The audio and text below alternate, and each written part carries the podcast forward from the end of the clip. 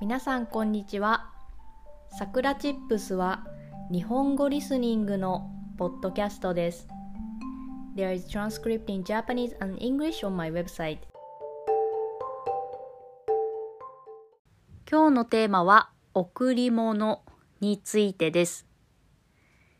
皆さんは自分の大切な人に贈り物をしていますか？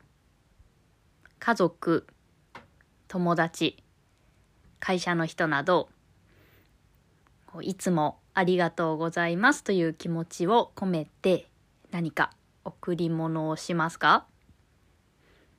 日本にはお歳暮という習慣があります。これは年末、つまり一年の終わりに今年もありがとうございました。お世話になりました。という気持ちを込めて贈り物をします。贈り物の中身は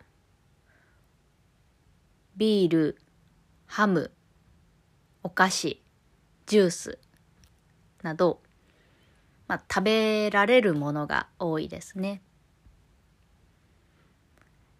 で、私はお歳暮はしないんですけれども私の実家にはこう父がいただいたお歳暮の品があります。ビールとかありましたね。でまあお歳暮ではないんですけれども私も友達に贈り物を買いました。明日友人2人と会う予定があります。で、いつも私が実家に帰ってきた時には彼女たちに会います。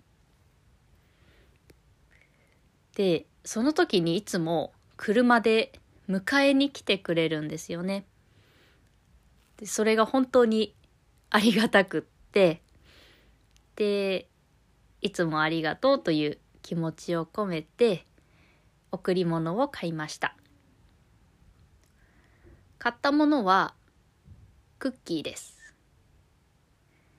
とても私のお気に入りのとても美味しいクッキーなんですけれどもそれを2人分用意して、えー、明日会った時に渡そうかなと思います。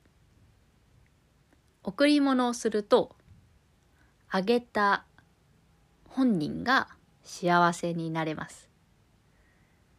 別に小さなものでも構わないので、これからも感謝の気持ちと一緒に贈り物をしたいなと思います。皆さんの国には贈り物の習慣はありますか？それでは今日はこの辺で終わりにしようと思います。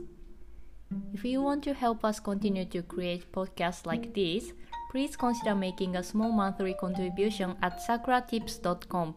You can get Japanese chat twice a month. Check the description box.